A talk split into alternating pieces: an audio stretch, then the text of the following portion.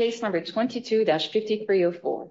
Jason Leopold, Appellant v. J. Thomas Manger, Chief, United States Capitol Police, and Ronald Gregory, Acting Inspector General of the United States Capitol Police. Mr. Light for the Appellant, Mr. Pohan for the Appellees.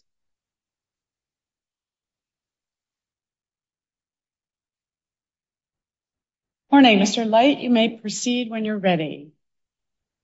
Good morning. Uh, thank you. May it please the Court. This is Jeffrey Light on behalf of Plaintiff Appellant Jason Leopold. Since there are several issues in this case, I wanted to begin by summarizing what it is that we're asking the Court to do.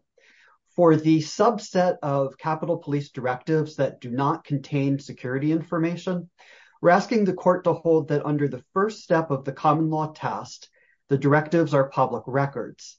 And at the second step, to remand for the District Court to decide whether portions of the directive can be segregated and released. For the documents that do have security information, and this includes some of the directives and some of the IG material, we're asking that this Court to hold that there is a segregability requirement in Section 1979 and remand for the defendants to explain whether there is any non-security information that can be segregated and released. We're not asking the Court to determine whether the District Court or the Capitol Police uh, erred in their judgment in terms of uh, what's security information or not. We're asking simply for the Court to resolve a question of statutory interpretation for 1979. That is, whether it applies to documents or information. And finally, as to the IG reports, Uh, we're requesting a reversal and in order that the government comply with the IG Act public posting requirement.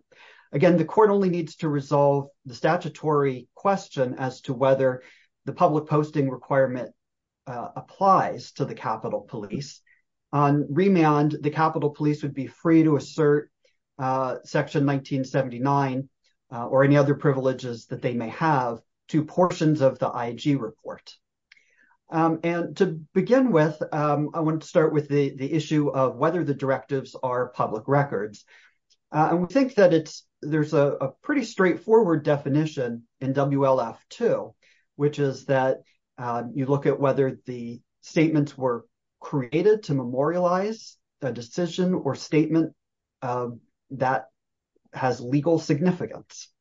And uh, the Capitol Police directives meet that test here.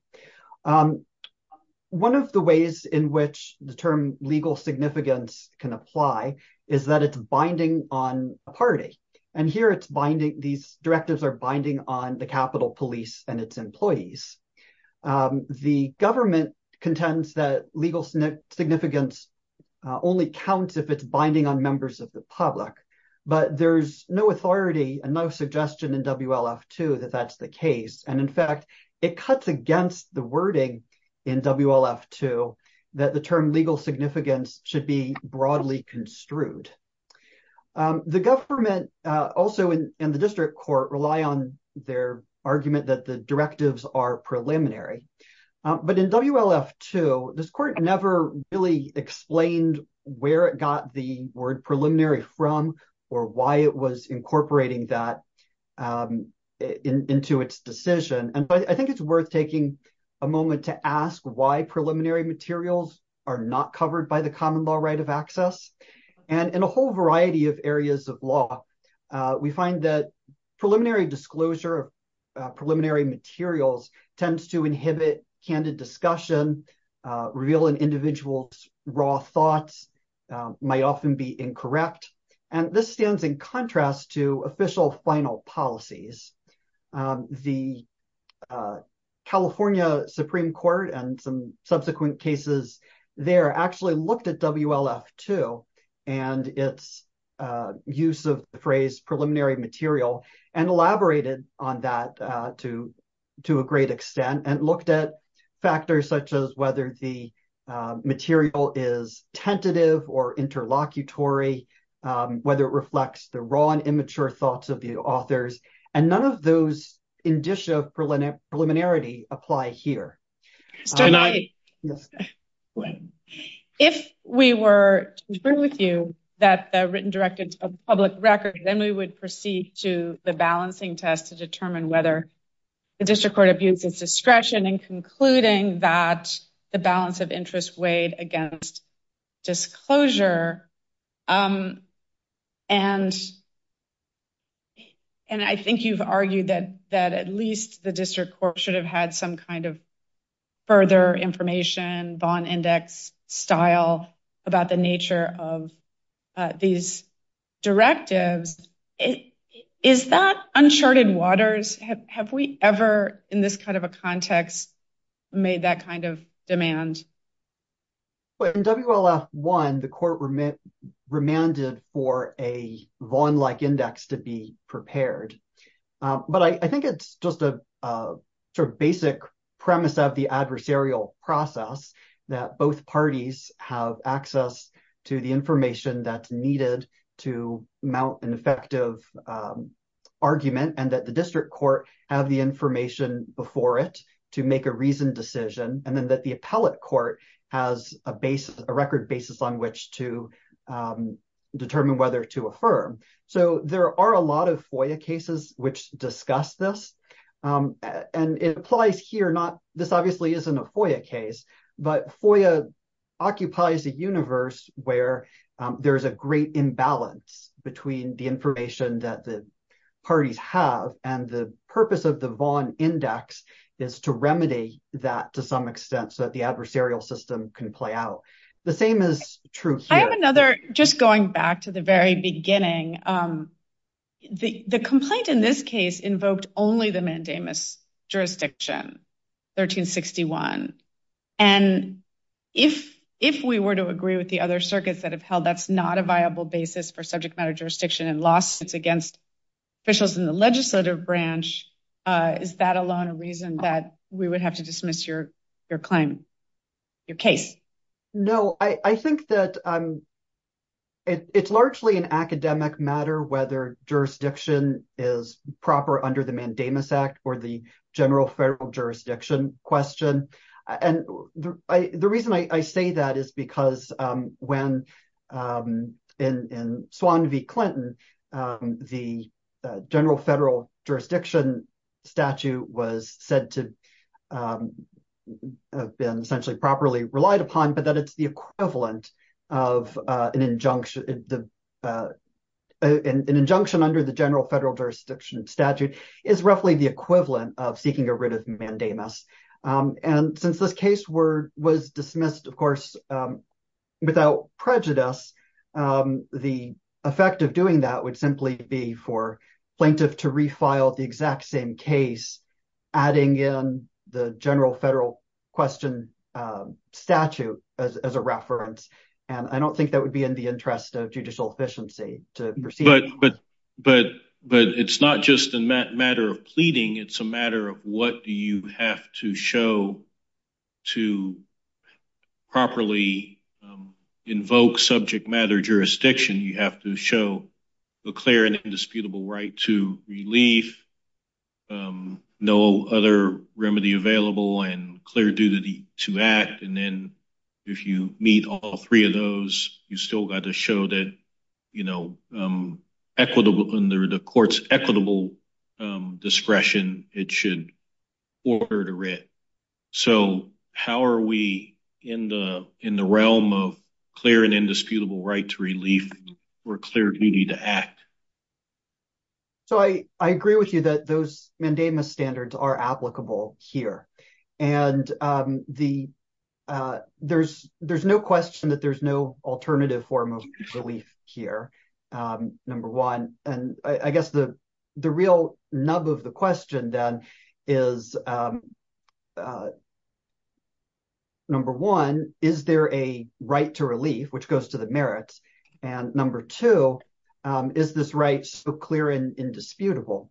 Um, and on that prong, I think that um, it is important to look at the specific relief that we're asking for here, because I would agree that if this was merely an error of judgment on the part of the uh, Capitol Police in determining what to release and what not to release, that probably would not meet the mandamus test. But what we have here is a question of statutory interpretation for 1979.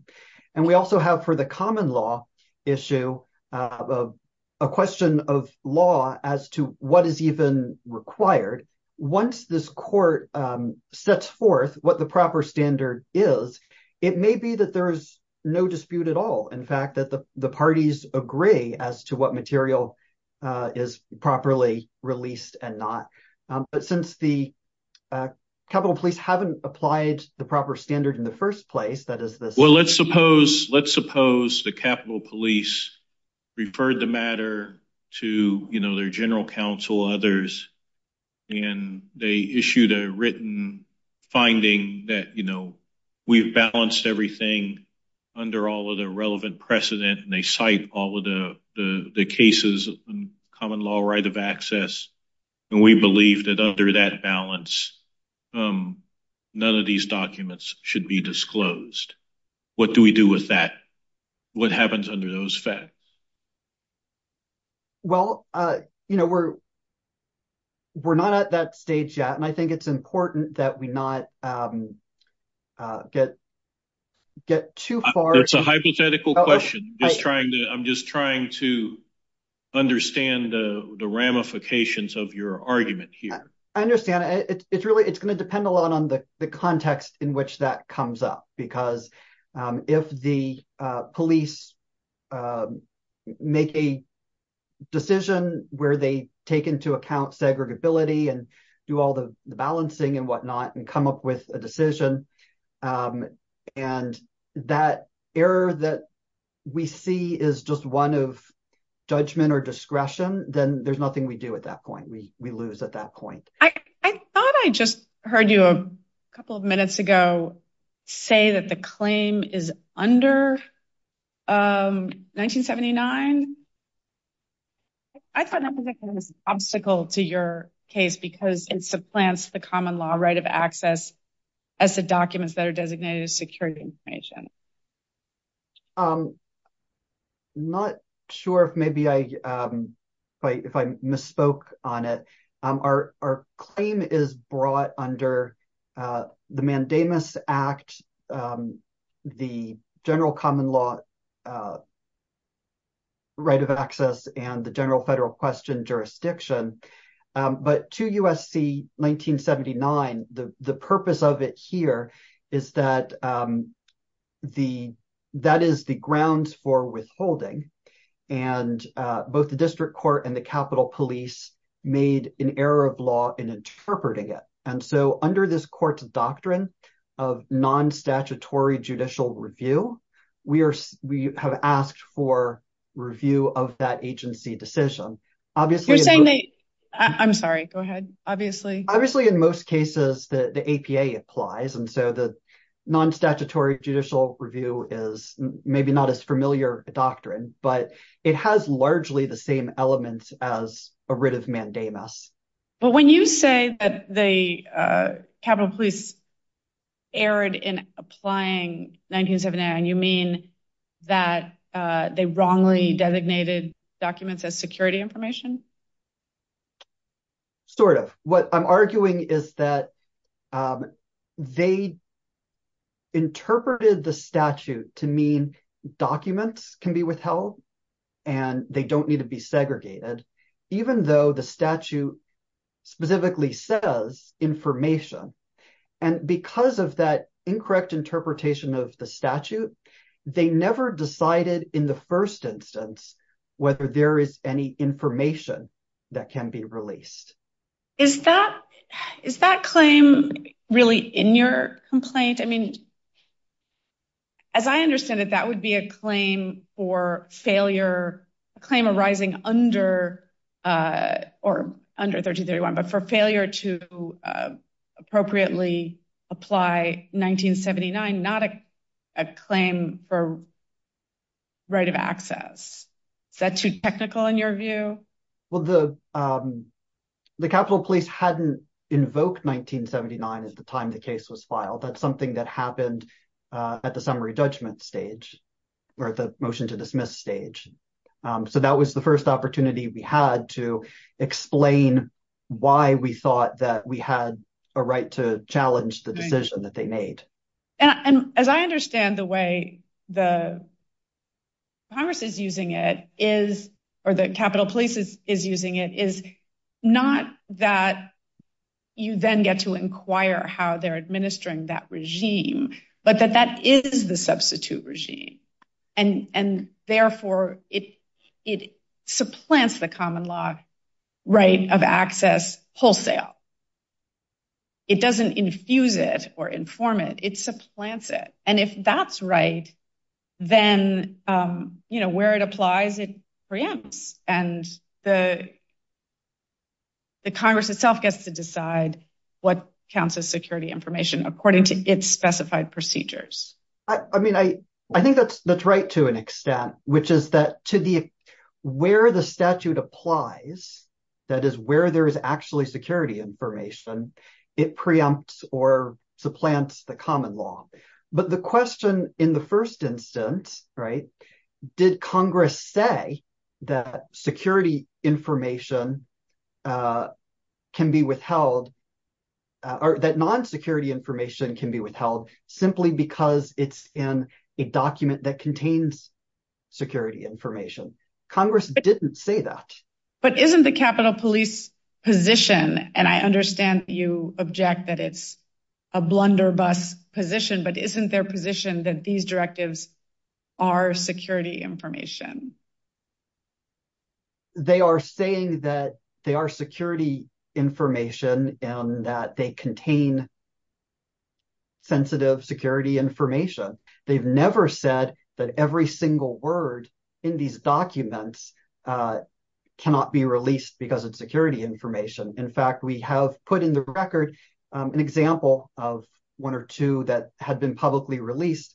And so the court can see, you know, there are these different sections laid out. Perhaps some of the sections go into um, some issues that will involve security information. Some of them are more preliminary. Um, you know, the balancing of those different sections is something for the court to decide at step two of the common law right of access. But as far as- I guess the question is, is it? If the if uh, 1979 supplants the common right of action, and then the question of what is the appropriate granularity or what's the appropriate unit size of what is security information, is it really for the court to say, or is that something that is for the U.S. Capitol Police to say under its procedures, you know, under its regime? Well, look, I think if the Capitol Police said, we went and we reviewed line by line every directive that we said is, uh, contains security information, and we determined that all of it is security information, then I think that's correct. There's there's nothing left for the court to do. But that's never happened, right? The what we're asking for here as a remedy is that the Capitol Police be ordered to, and maybe it doesn't have to be line by line, maybe it can be section by section, but that they review and determine whether there's anything they think is non-security information that can be released. And in fact, that's something that they've done in the past when uh, Congress has um, uh, wanted to release information about January 6th, the Capitol Police then went back to the board and sort of discussed whether this can be released. So um, this is, um, you know, very much in their ability to do. If they would if they had issued statement like you see in a typical FOIA case that says, um, we've reviewed and we've determined that no segregable information exists, and here's why, um, then I agree, that would be the end of it. That just hasn't happened here. Can you cite to any authority for a court in a common law right of access case um, to order the official to basically enforce a segregability requirement? So I think um, particularly instructive on this is this court's decision last year in re LA Times, um, which is 28 F 4th 292. Uh, because in that case, this court found that the district court had erred by refusing to consider uh, redaction as an alternative to complete withholding under the common law right of access. Um, and prior to that, um, in 2021, this court issued a decision, a case called CNN versus FBI.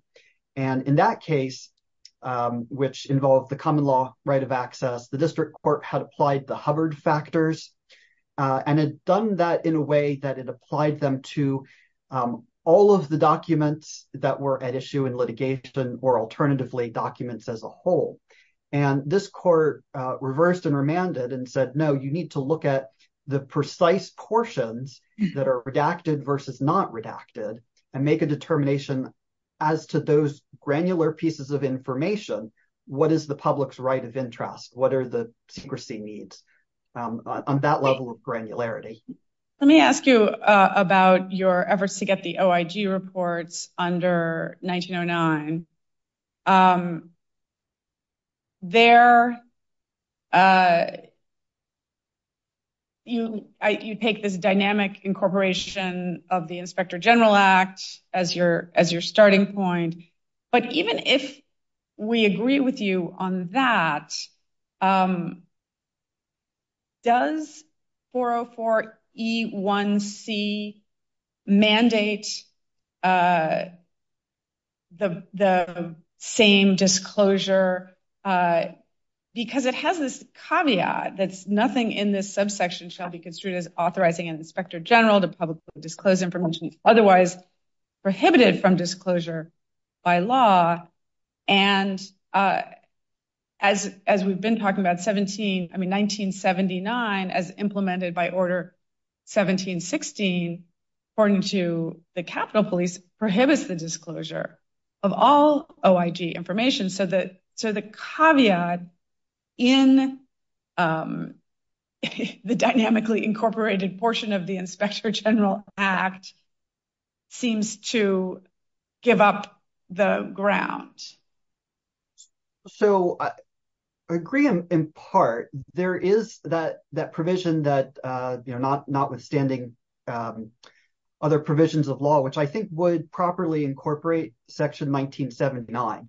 That is, if portions of the IG reports contain security information, then the uh, Capitol Police would be able to withhold those portions of them. Um, but the order that was issued never said that. And in fact, when uh, plaintiffs argued in our brief, uh, we tried to explain why we thought that there were portions of the IG report that were not security information. Uh, the defendant didn't disagree with that and wrote in their motion um, that the order allows for the withholding of not just security information, but all IG information. So the question then is, is this order um, on par with the with the law as uh, uh, understood in the Inspector General Act? And I think it's important to recognize here that under 1979, Um, there is a provision for the Capitol Police to implement uh, regulations. Uh, and there's a process they need to go through that to promulgate formal regulations, which they did not do in this case. So you're arguing that the uh, otherwise prohibited from disclosure by law, that the order 17.16 is not law within the meaning of that caveat? That's correct. If it were otherwise, then every agency out there could simply say, we direct that the Inspector General uh, not publish their reports, which would defeat the entire purpose of this amendment to the Inspector General report. In fact, it does sort of um, seem potentially the case that that's what happened here, that in response to uh, the uh, Congress amending um, the Inspector General Act, that shortly thereafter, this order came out um, that said, no, the public posting requirement will not be honored. Is that argument in your brief? I made it to the district court. Um, I did not reiterate it um, to this court. I don't think it's an essential part of our position. I just thought it would add some context.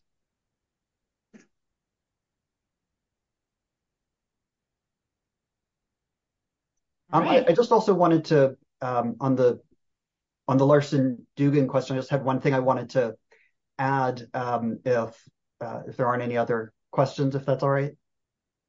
Take a moment. I think we've taken you far over your time, and we're ready to hear from from uh from the government. But if you have one point you wanted to make about Larson-Dugan, we'll hear it.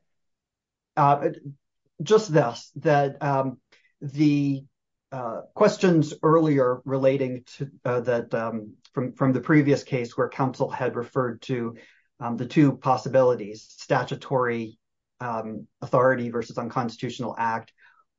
Uh, to be very concise, what the Supreme Court was doing with that language was distinguishing between ultra vires acts and merely tortious conduct. And the way that we've set up this case, we are alleging that Um, there is ultra vires conduct um, and the failure to follow the clear language of the statute, which um, only gives authority to withhold uh, under 1979 things that are security information, and under the common law, which under WLF2, it merges with the merits. Thank you.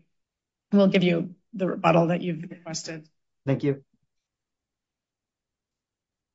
We'll hear now again from Mr. Pullum. All right. Good morning again. Um, again, I'm happy to answer any questions on uh, the arguments made in the brief, but a lot of the uh, colloquy I just heard um, focused on Section 1979, so I thought I'd start there um, to just underscore how this statute works. Um, 1979 is a limitation on the board's authority to release certain information. It does not provide anyone with a right of access. It does not require the board to release anything at all, and it certainly does not have a segregability requirement, um, such as is present in uh, uh, FOIA.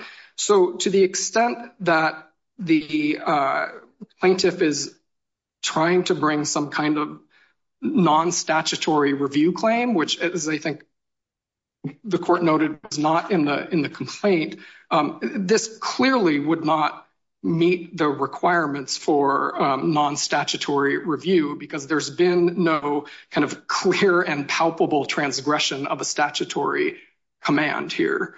Um, uh, so I think really that is just not something the court needs to worry about because it does not fit within that category, even if it were properly pled here. In the record, Mr. Pullum, there's a reference to the designation of information as security information. Um, oh, I'm sorry. On the non-security information directives, it's done by uh, who?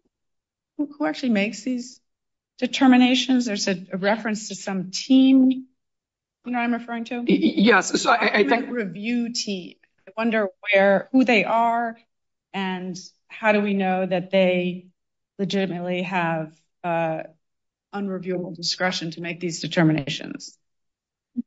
My understanding is that these were uh, uh, kind of government officials within the Capitol Police organization. Um, I'm not sure exactly where um, or what their precise titles were, but they were within the Capitol Police.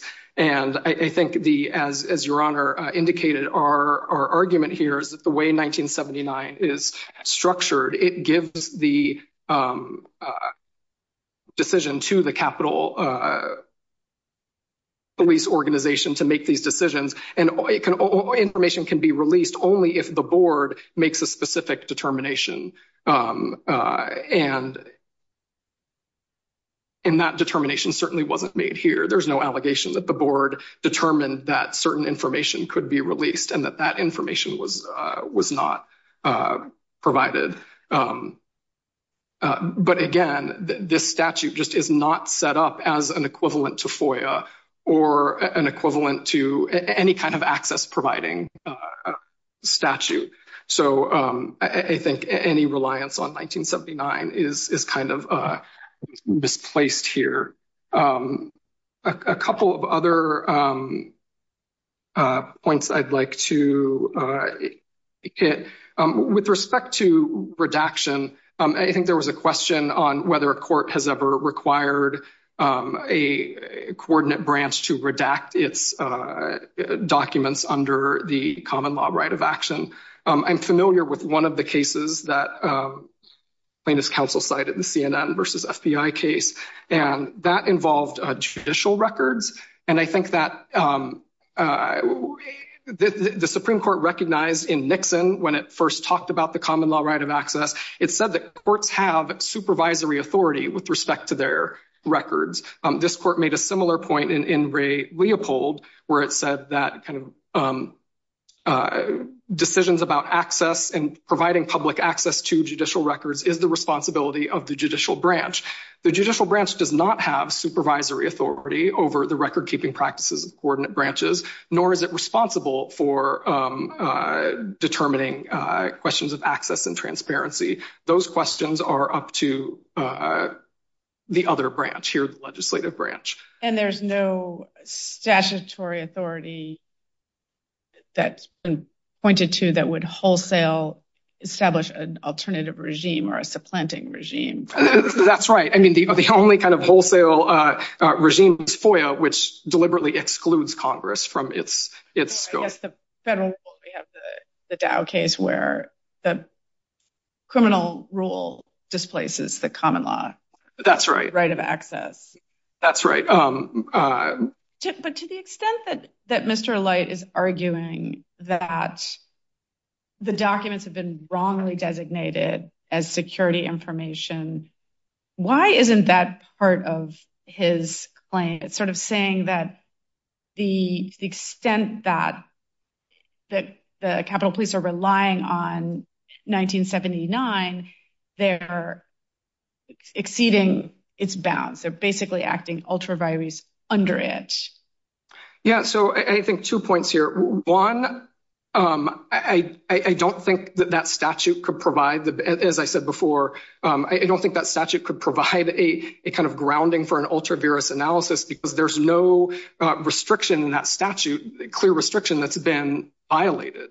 Um, this sounds very much like an error in the application of the statute, which does not amount to uh, ultra vires. And with respect to the alleged error, what I heard counsel to say this morning was that he doesn't disagree with designations of um, like identification of security information. What he disagrees with is the level of granularity so that it can't be done on a document basis. In other words, he says, if there is something that counts as security information in a document, and there is other information that on its own would not be security information, and you can't say that whole document is uh, security information. And he actually has pretty robust authority for the notion that across the US code, that there's a different treatment of, especially in disclosure statutes, of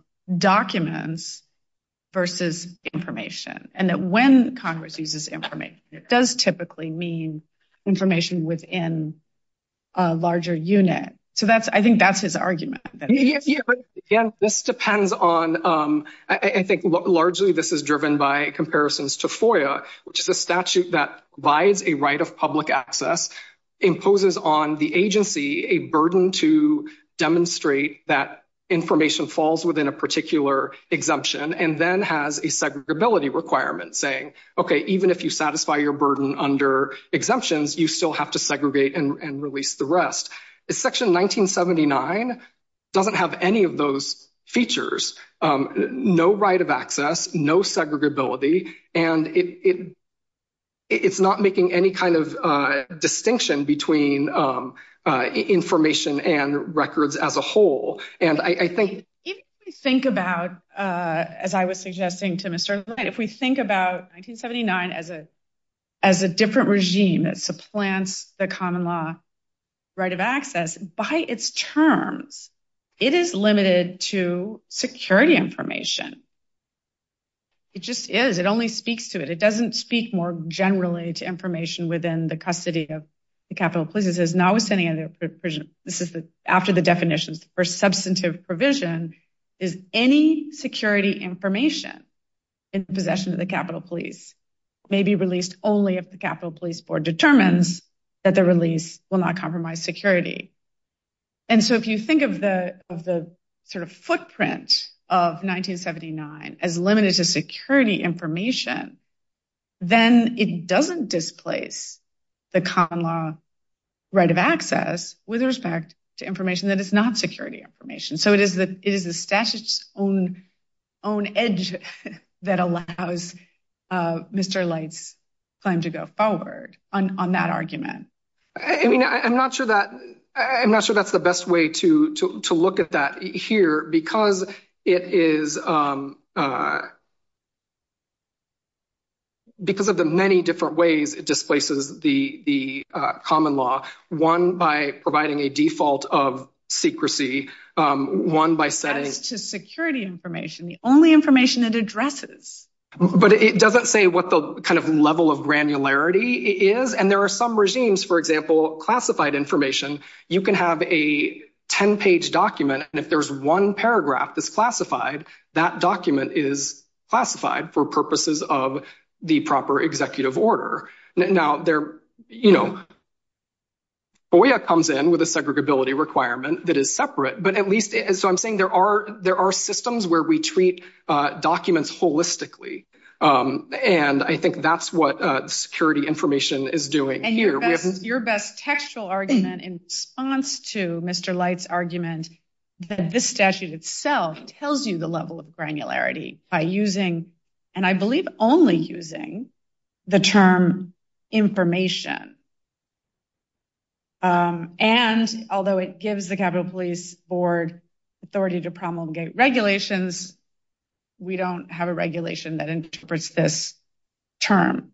That's right. But I think the statute also displaces uh, a court from making the uh, determination. I mean, this statute is kind of suffused with um, uh, deference and discretion to the Capitol Police to decide what is sensitive, which is an inherently kind of um, discretionary and judgment-laden call. So do you go so far as to say that um, the determination of security information is not ever subject to review? I think that's right. There's no provision of judicial review in Section 1979. Um, the Capitol Police and its board are not agencies under the APA, so you can't uh, seek judicial review that way. Um, uh, council has said, well, we can get non-statutory review. And I think I explained why we don't think that uh, applies here, because there's nothing in this, no command in this statute that has been clearly um, disregarded. I mean, this court's uh, test for non-statutory review is really quite strenuous, um, quite rigorous. Um, it has to be kind of no authority whatsoever, not a garden variety uh, claim of error, and jurisdictional or nearly so. The court has recent uh, cases, Federal Express, the Changji case. It's a very, very high bar, and I don't think that there's anything in the statute that could ground uh, ultra-vires review. Um, happy to answer any other questions about um, sovereign immunity that we didn't get to, or the uh, scope of the common law right of access that we believe uh, does not extend to documents in the legislative branch. Otherwise, I'm happy to rest on our brief. Thank you. Thank you.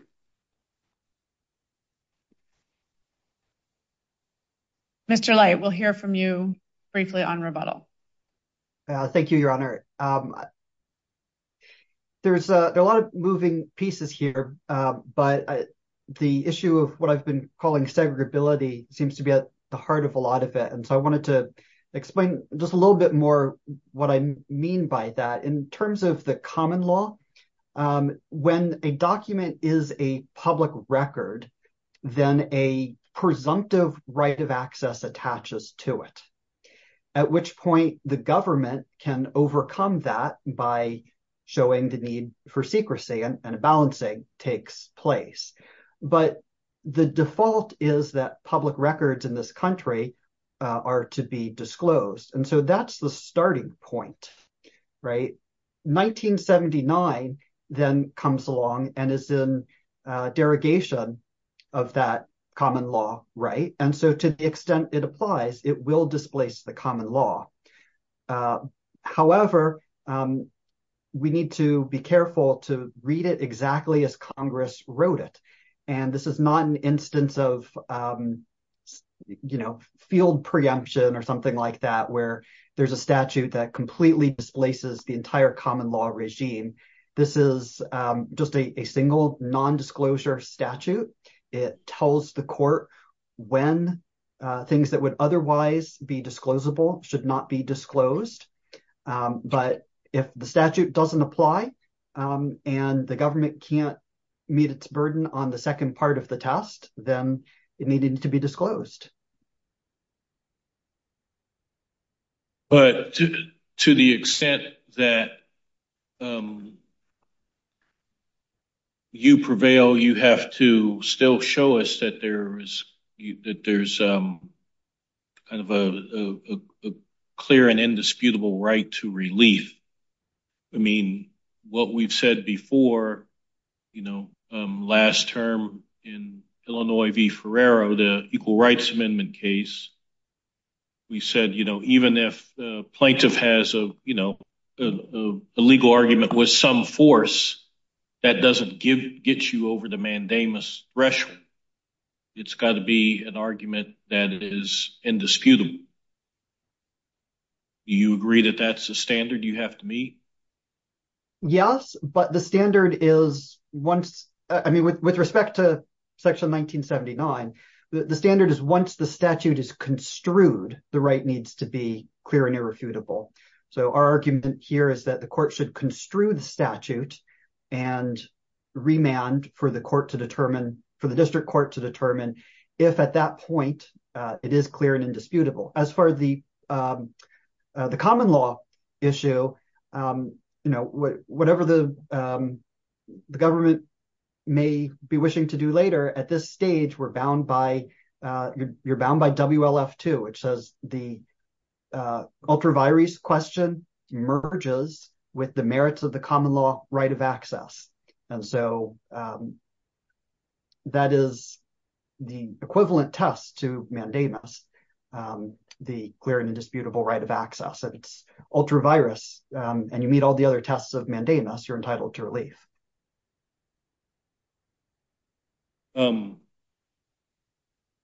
Mandamus says it's non-ministerial. That's right. Is that the same thing as ultra-vires? Doesn't seem like. Those are two separate things, right? But the disclosure of a document is a ministerial act. We're not asking for the court to order the police to determine what a reasonable rate is for a freight carrier, right? We're asking the ministerial act to give us this document. Thank you.